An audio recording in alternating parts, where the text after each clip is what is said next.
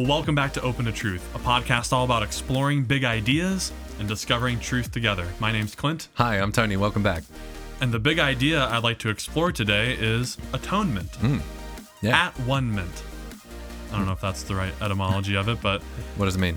it means uh, a theology, a doctrine describing how humanity can be at one with God or reconciled or in right relationship, I would put it. Okay. So one view off the top is uh, there, there nothing happened on like there There uh, is no way to be made right with God. because either God doesn't exist Yeah. or maybe another religion thinks that you are God, like Yep, sure. pantheism or panentheism. Yeah. So there is no gap.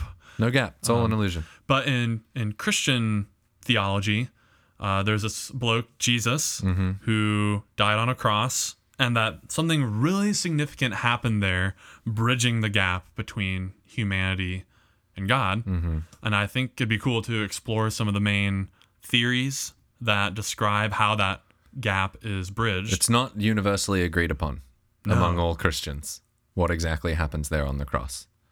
Maybe that's surprising news to you, but it's true. If you don't believe me, do a bunch of look at all your worship songs because there's various modes being described in different worship songs of what went on on the cross. yeah.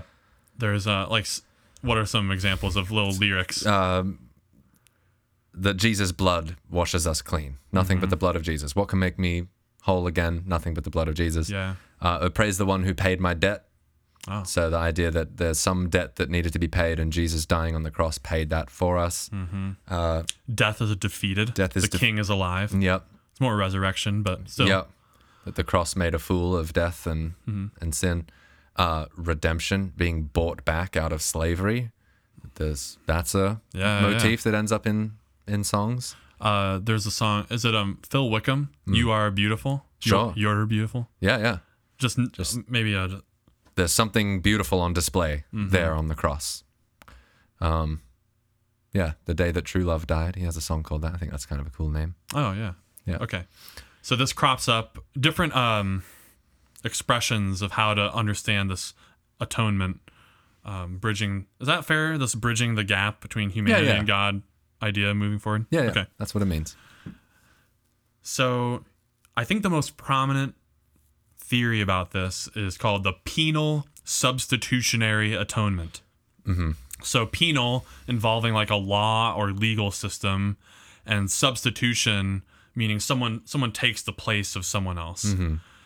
Um, so let's kind of walk through that view, and then explain what are the maybe pros and cons of it. Sure. Okay. Yeah.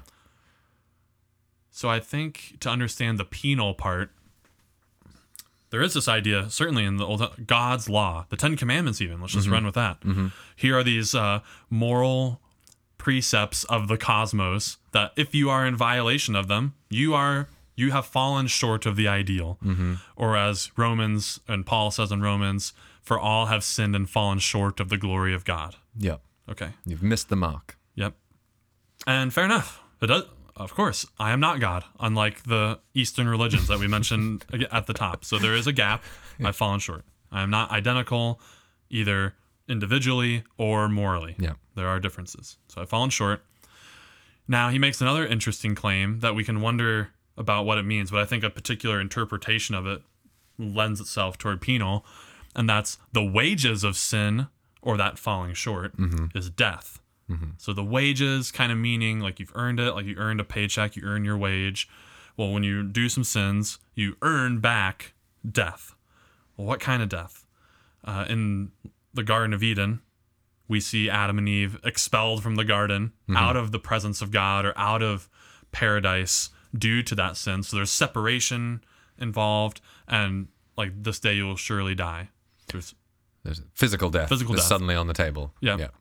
and we can wonder what uh, like eternal death might mean and there's a whole bunch of views about hell Yep. is it annihilation is it eternal conscious torment but each of those would be classified under eternal death Yeah. and i think if you l- loop in some other through systematic theology other biblical passages you might argue that that's included in the wages of sin is death there's this other more weighty price than just That your you- physical death Also deserve. Yep. yeah. that you yeah you deserve due to your You're falling failing. short. Yeah. Okay, so that's the that's the penal part that I stand guilty You're a criminal, before God. a Yep. cosmic criminal. We of violating God's law. Mm-hmm.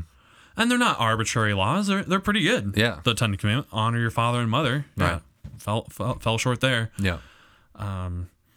Lying, stealing, and murdering. We've well, And then Jesus talks about how each of those can be internalized, and even if you're angry, you're a murderer heart. sets the and, bar even higher. Yeah. Yeah. Yeah. um, so not only my deeds, but my thought Yep. life, My incri- can incriminate me Yeah. in this cosmic courtroom, Yeah. so to speak. Okay. Now, what happens with the cross, and correct me if I'm not saying this right, is because I want to be really charitable Sure. to each of the views.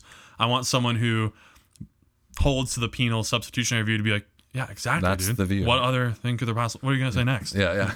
So now, as I understand it, um, it's part of God's providential plan from the very beginning to rescue humanity from the poor choices that they make. They fell, there was a falling from grace, the falling short, and we are now going to save humanity from their predicament of having fallen short of my God's moral law.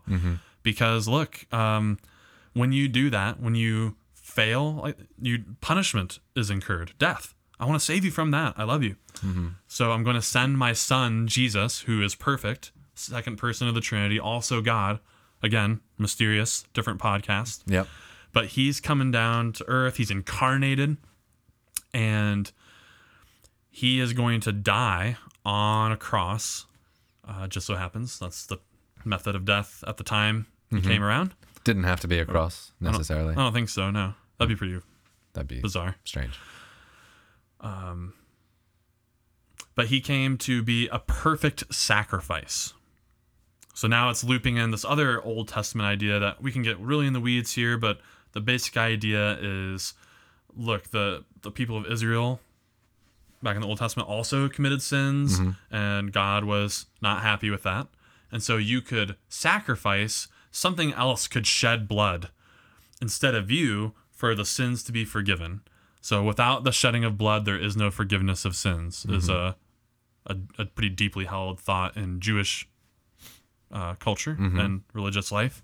So there'd be a goat or whatever. It, yeah, a goat, right? Or a sheep, sheep, goat, Lamb. lamb.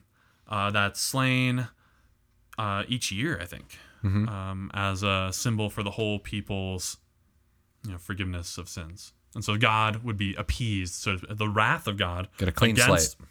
Sin. Like sin's really bad. Yeah. So he has wrath toward it, and that appeases it. Like the the payment has been, uh, you've you've paid me back Yeah. for what you've done. Okay. Now thinking of Jesus as a perfect sacrifice, so now uh, like instead of doing this every year with an animal to appease the wrath of God, let's send my son who's perfect, and this will cover the sins for all time for all people.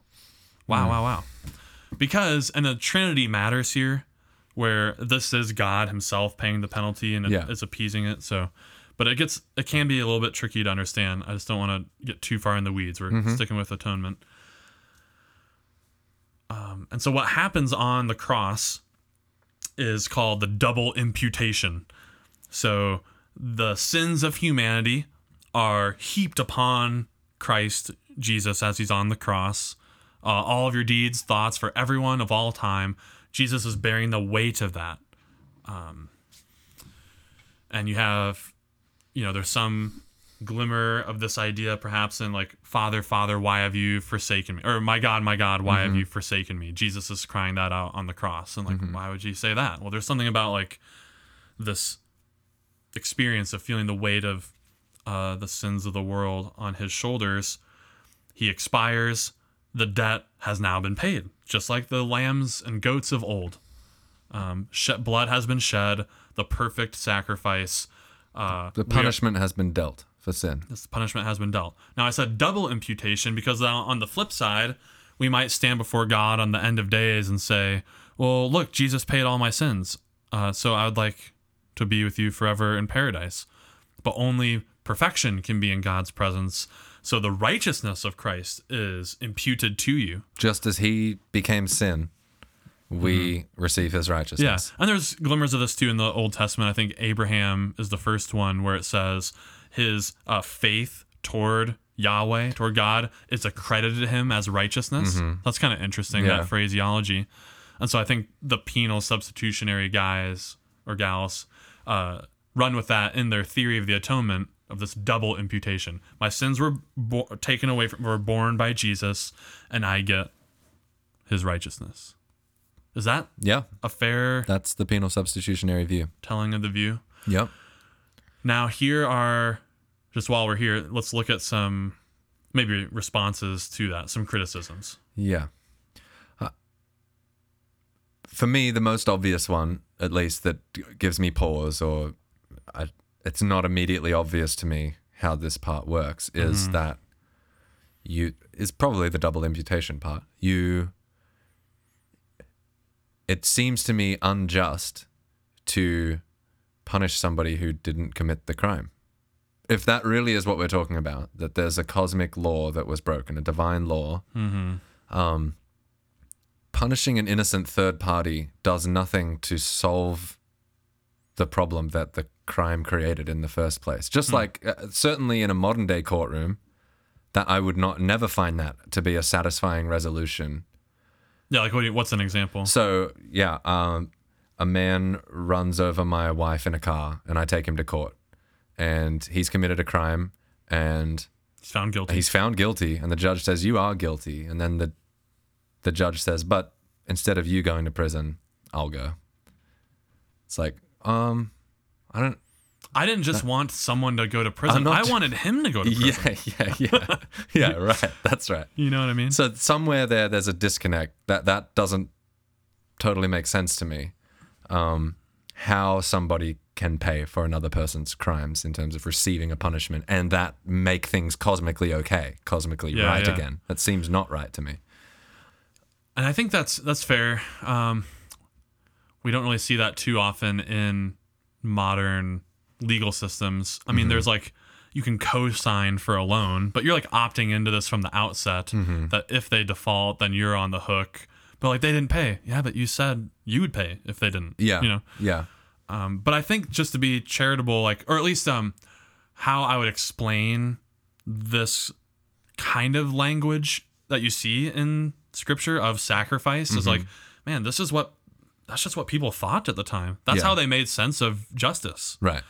Uh, they like you had the um, the suzerain vassal kings of the ancient Near East, and there's these little city states, and I'm the the the jarl of the area or whatever, and I have these vassals who are like my uh, my mouthpieces in each of these different areas that I've conquered, and it's super serious business. Like they really do speak for me, so anything that they say falls back on me like i'm responsible in a way. And so there was vicariousness kind of littered throughout the ancient near east i think.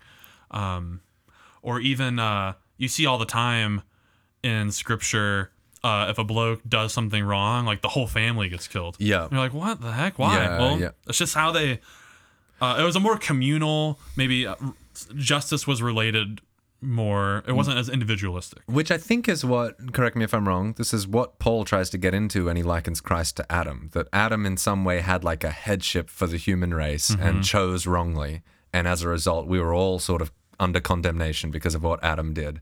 But Christ, being the new Adam, represents humanity as the new mm. head of humanity, and he did it right. And as a result, we all, hooray, get to share in his righteousness as a result. So to me, it makes total sense that the biblical authors would write about Jesus in this way. oh, if that's, yeah, yes.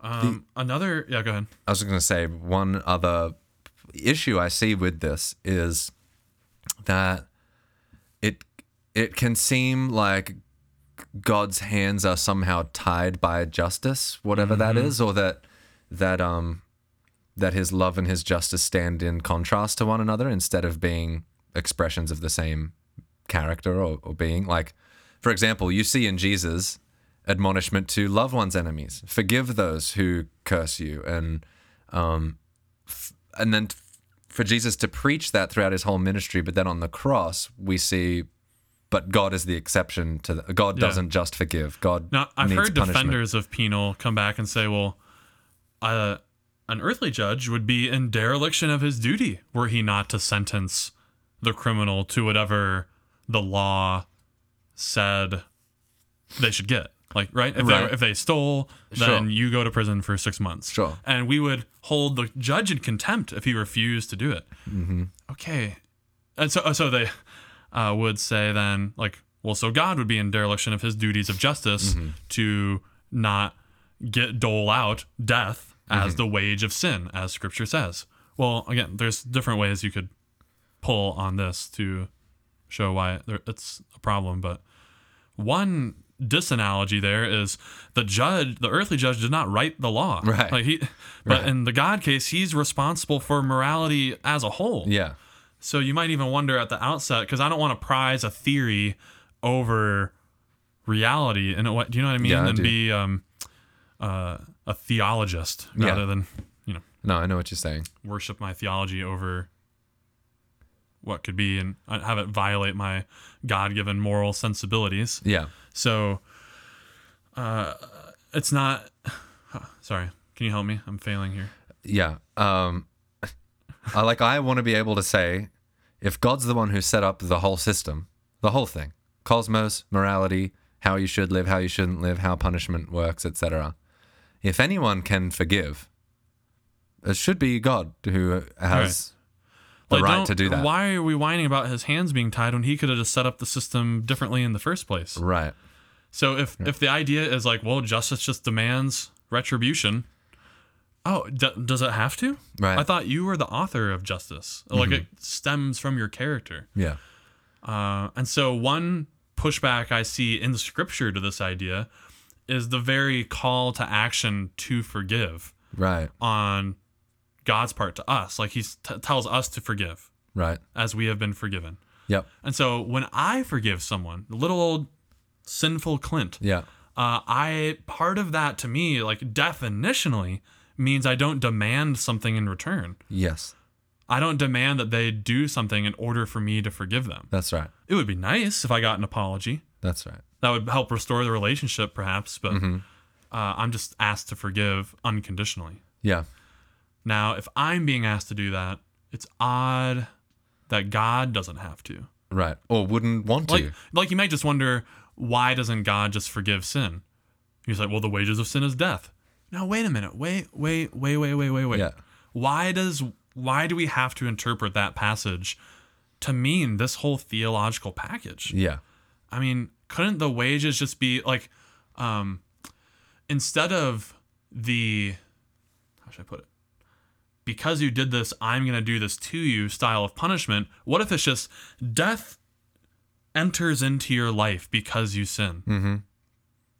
Another way of putting it is death is, or sin is its own Punishment. punishment. Uh, sin, the sin as poison view. yeah. Like if I'm, I almost said a really crass example. Let's say, if, let's say if I'm lying to people all the time, Yeah. that's gonna bring uh, a lot of destruction into my life. Not only mental anxiety of keeping my lies straight, but, but it's probably gonna end up. Someone's gonna find out, and it's just gonna lead to ruin, Yeah. death. It's a version of death in my life. Uh, life-giving things are fleeing my life when I when sin is abundant. Uh-huh. As a nat- as a natural consequence, not as tit Right. for tat uh, retribution. right. Yeah. Yeah. That the universe might be set up in that way. Mm-hmm. Yeah. And it makes a lot more sense of why God would even be interested in giving commands in the first place. Right. Like the Ten For Commandments our is good. yeah, it's because it's not. Uh, they're not true because God says them. God says them because they're true. It's kind of that like I'm just that Euthyphro dilemma. I'm- Yeah. I'm, just gonna I'm gonna go with this horn of it. I don't think of it as that big of a problem. yeah. that um, yeah, God commands those things for my own good. Yeah.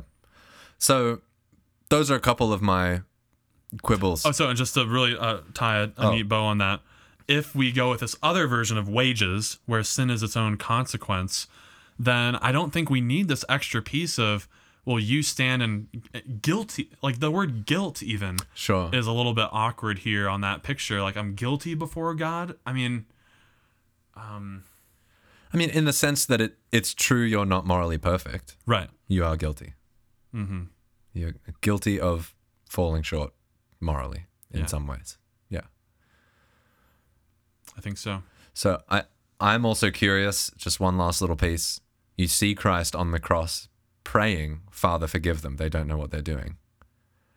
And I do wonder how that ties in. I, like, was Jesus' prayer answered? And maybe that goes more to the um, what do we need to do to participate in atonement? You know, because I'm sure the ones, not all the soldiers nailing his hands in, recognized that he was the Son of God or whatever. So was Jesus' prayer answered? Were The those people did, forgiven? right? One of them, apparently. Were those people forgiven, or did God deny Jesus' prayer? But also, God's the one praying it. So Oh, that's interesting. you yeah. know, kind of praying to himself. So Okay, so we spent a little while on penal, but that's one way of thinking of the atonement. Mm-hmm. Here's another one Christus Victor. Mm. Christ is victorious. Mm-hmm.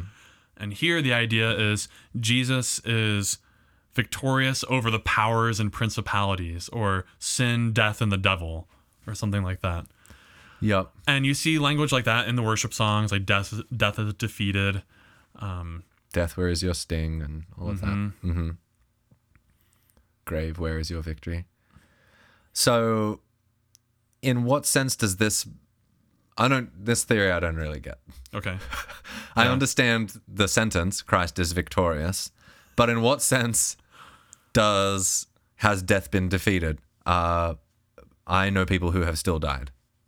Death is something I am still marching towards, and, And here, I think I undergo. think the Christus Victor view definitely brings in more of the resurrection. yes, The penal view. So we didn't mention it, that's good. Yeah, um, and maybe and uh, please write into the show if you think resurrection should play a larger role in the penal telling of the story. But Yes. I didn't think it. the main salvific thing is the paying for sin that now I don't need to do right Yeah, yeah. on penal. But on Christus Victor, it's the rising from death that is like a, a what a statement about Jesus' position in the cosmos or Christ the King. Christ is victorious. Well, here here is someone who has defeated death. Death could not hold him. I, I'd like that. Yeah, yeah. And That's cool. And I think there's hope. So resurrection's a thing, mm-hmm. I guess, and it seems relatively permanent. Unlike a Lazarus. Yeah. Jeez, what a lisp on that one. Lazarus, who Jesus raises from the dead, and presumably, like he died later. Yeah. Not maybe I don't know how soon or what, but you know, he's not with us now. No. But Jesus like ascends into heaven. There's the ascension story, and so there's this idea that Jesus is alive today. His defeated death. Is it like saying that death and sin sort of don't get the last word? Because I don't think it's pretty obvious to me that death and sin are still a problem facing me mm-hmm. existentially. I mean, we talked about that in, in previous episodes. What is the human condition that I need rescuing from? Well, I'm going to die, and I wish that wasn't the case. Mm-hmm. And I am morally imperfect, and I wish that wasn't the case.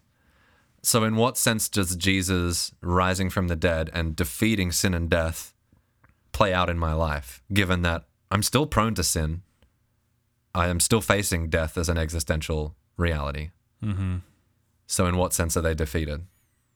Just that they don't have the final word? There's something I contend with in this mortal coil, but, Yeah, I think so. but that there's hope that once I die here physically, then I won't deal with sin or permanent personal death. Yeah, there's hope that they won't get the last word. I think that's the idea. So on that one though, on Christus Victor, nothing really happens on the cross other than a tragic murdering of God. Is that right? There's no sort of cosmic transaction taking place there with the the blood and the death. Uh, so I view Christus Victor as, um, and I, I think other other theologians like I'm one. I'm just I'm just a guy, more of a philosopher than anything. But um, if I could add something to discussion in the broader you- theological conversation, You can, man. I, I prefer to think of Christus Victor as more of a, a general category under which other views can fall. Okay. So, may, I mean, man, maybe I kind of want to, yeah, Christus Victor or penal, Yeah. and other these other views fall underneath Christus Victor. So, like one would be ransom theory, and this one's a little bit kind of bizarre, but Sure. um, it's kind of interesting too. Like if we're if we're on board with a proliferation of other spiritual entities like devils and demons, Yep. and that's for some reason uh, that we don't need to go into now. That Satan is like the leader of this pack of demons, and he somehow has dominion over the earth. Mm-hmm. Uh, this is his domain. He's going around prowling like a lion, Well, we seeking gave whom him he may dominion. devour. Right in the fall, we gave him the keys to the kingdom. Did we? I think so. Okay. Yeah, maybe. I don't know about that. I thought that happened. How else did he get it, mate? I thought it was just, well, I thought it was more he was cast out of heaven down to earth, and now they were they were kind Oh. Ah. of here beforehand, oh, already, set up shop, and He- then we were created, and they're like, I don't like that. Okay, all right, all right. So they have they have dominion over the world, and um, Jesus makes a bargain with Satan. Mm-hmm.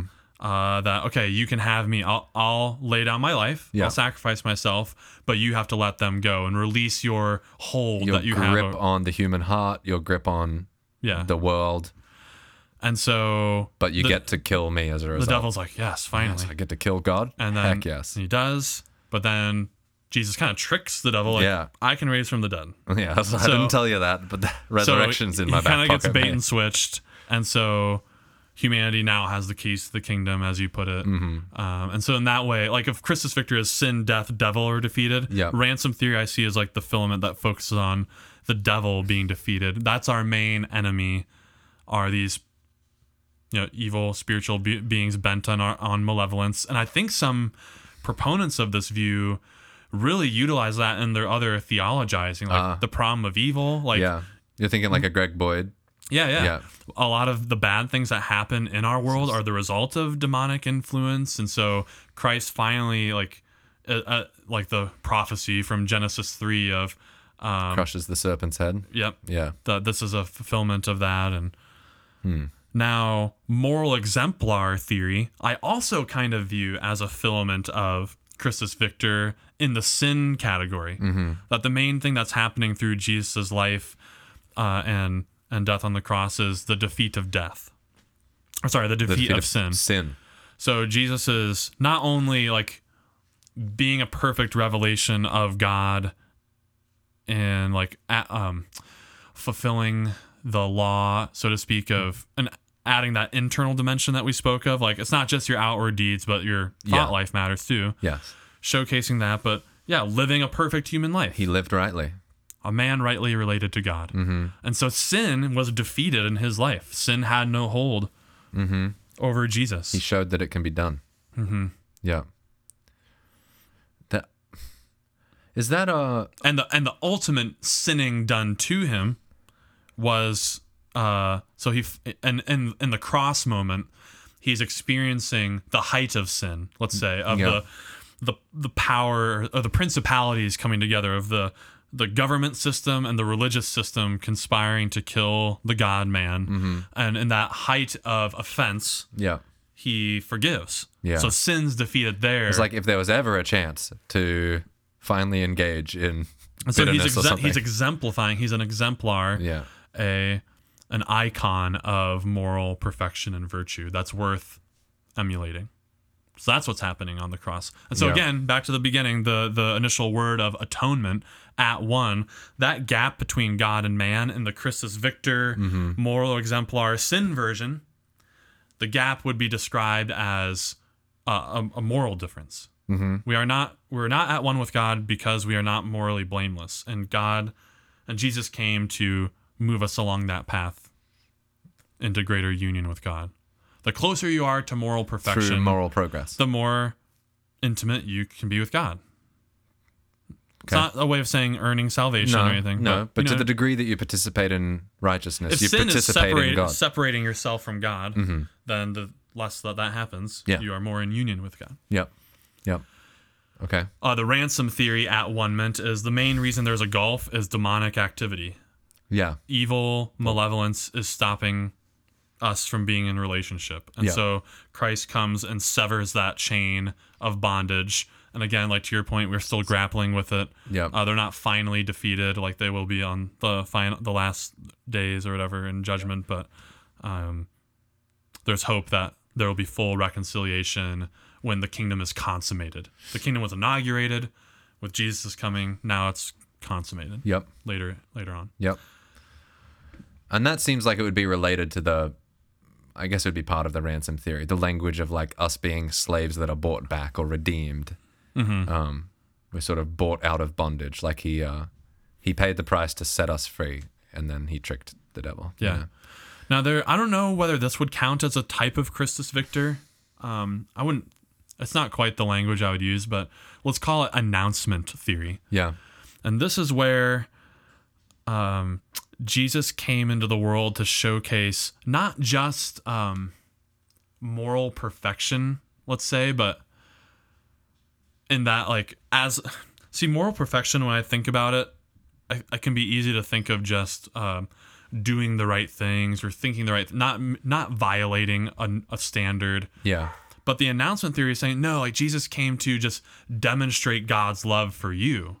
It was more a, uh, Jesus' life and death was God wanted to say something to you Right. rather than um, God changing his mind about you, like in the penal view, where wrath is directed toward you due to you falling short of the glory of God. And then Jesus comes, and now God's mind is changed. Yeah, Because when he sees you, he he, sees sees, the imputation. Rather, on the announcement theory, God never has changed his mind about you. And I'm seeing the perfect revelation of who God is in the person of Jesus. Jesus reveals what has been true about God the whole time, mm-hmm. all along. Yeah, this. I'm really attracted to this view. This is a. It's similar to exemplar. It is They're- similar to exemplar, and, and they may be the same, but And I think, you find this in the Franciscan tradition. They're big on this view of the atonement. Mm. That I think I think it goes even further than that. That yes, Jesus' entire life was a sort of announcement or a revelation. It's the it's the clearest picture we have of what God is like is what we see in Jesus. He says, "If you've seen me, you've seen the Father."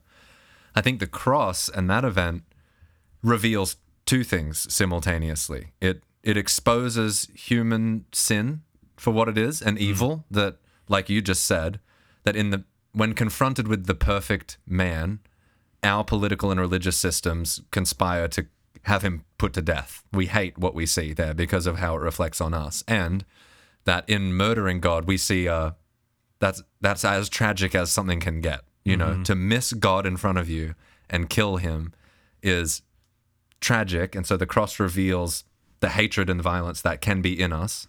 And at the same time, it exposes God's ridiculous grace for us that he's a God who would let that happen and that would rather die than slay his enemies. So what what makes that at least unique is that rather than some transaction taking place on the cross, uh, the cross becomes more about your transformation. Something that when you see it, and and when when this announcement strikes you, it should change you in some way. That looking at the cross and recognizing both your own capacity for evil and God's great capacity for love, in spite of that, that should change you, and that's where the transformation takes place. Not so much that there was a something occurred in that moment. Jesus just revealed what's been true the whole time. That, that we're, Yeah, we're that's- capable of great evil. God is capable of great love. Wouldn't you love a relationship with Him? Um, and that recognition will cause transformation in you. yeah, the other views seem like there's something more cosmic Mm-hmm. going on, like a a whole gestalt shift or something. A Um, before and after, yeah, of yeah, that moment. Yeah. and this view, yeah, is super interesting in that um, kind of preserving almost the immutability of God in a way. Like Mm-hmm. Yeah. the, um, God's been this way the whole time. Yep. It's it's less dispensational if, if Yes. for our more nerdy theology guys. That like God God acts in different ways throughout history, different kind of sets of Eons rules. and chapters and. Yeah. Um, no, like always thought this way about human beings, and here is this No. grand announcement. I'm fine with saying it's uh, it's the peak announcement that we've had. It's the crescendo of something that has been being announced the whole time, but has never been more clearly articulated than in the life, ministry, death, and resurrection of Jesus. Now, here's something really interesting. I think a retort Mm-hmm. uh, for, particularly from the ransom and penal view, Yeah. they might say, well, then why did Jesus have to die? Yeah. Because on the penal view and the ransom view, the bondage from the devil or the wrath of God, uh, that we need to deal with that. Right. So like Jesus, something has to happen. Jesus was the only solution, Mm-hmm. and so thus he had to die, uh, perhaps on a cross. Mm-hmm. don't, I don't know, maybe about that, but he has to die in order to do this.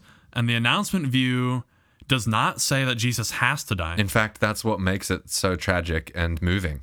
Mm, say, what do you mean? Is well, just that this this was a a terrible mistake that we made that somehow God again used. Like he took the worst of what we had to offer and still somehow used it to communicate His love for us.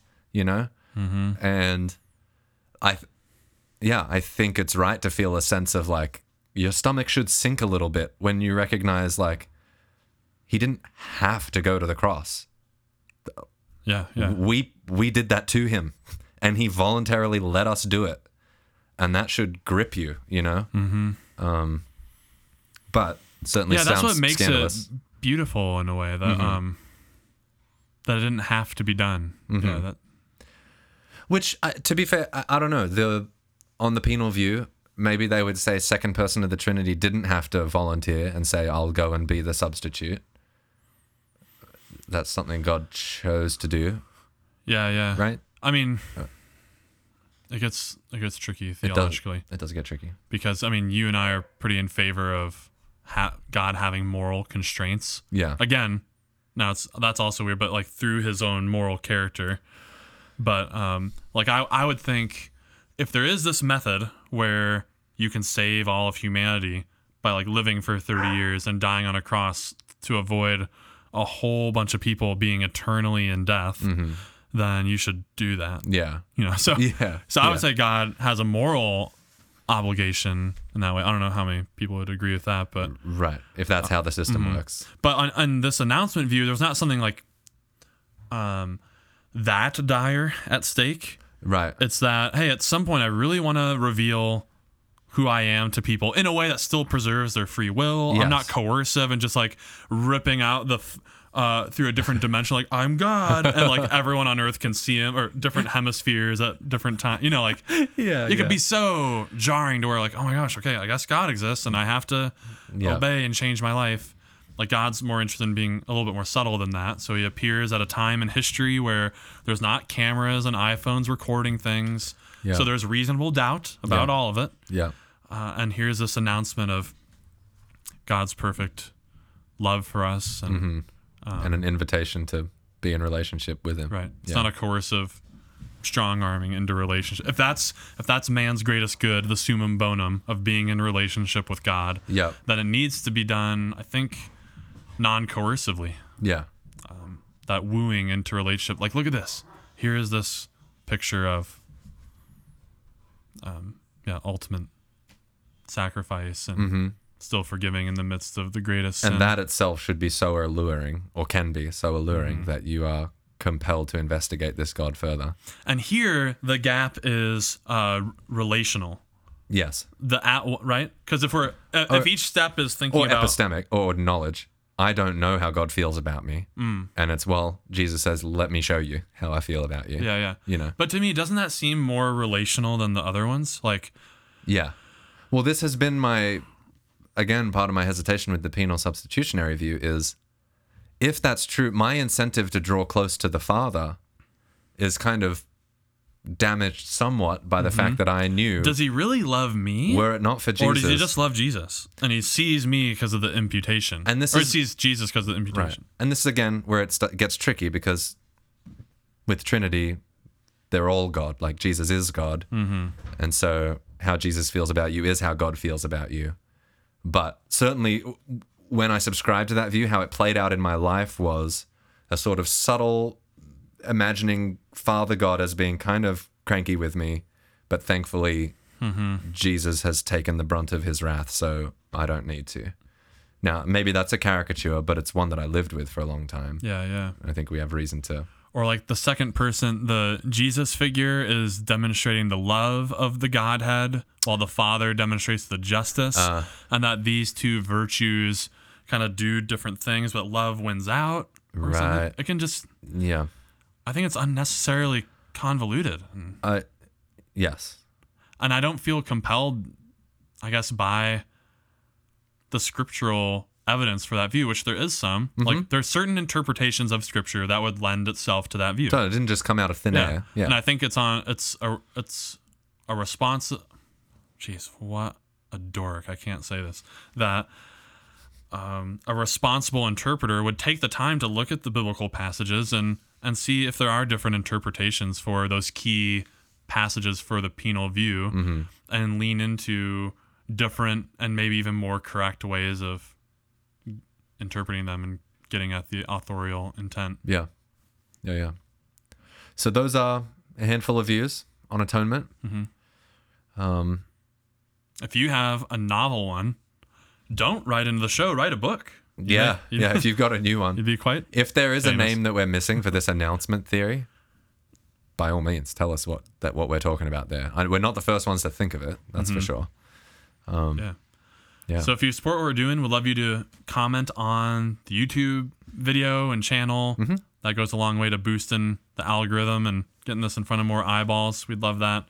And yeah, if you like to read about ideas too, you can subscribe to the blog at opentotruth.com slash subscribe. Do that when you get home. I know you're lifting or running or driving, but like when you get home, just jump on like, oh yeah, Clint asked me to do that. I'm going to do it. And uh, yeah, Yeah. we'll see you next time. We'd love to know what questions you have. So write into the show, mailbag at opentotruth.com. Leave a comment, and uh, we'd love to interact with you. Thanks for watching. Thanks for listening. We'll see you next time. Stay curious.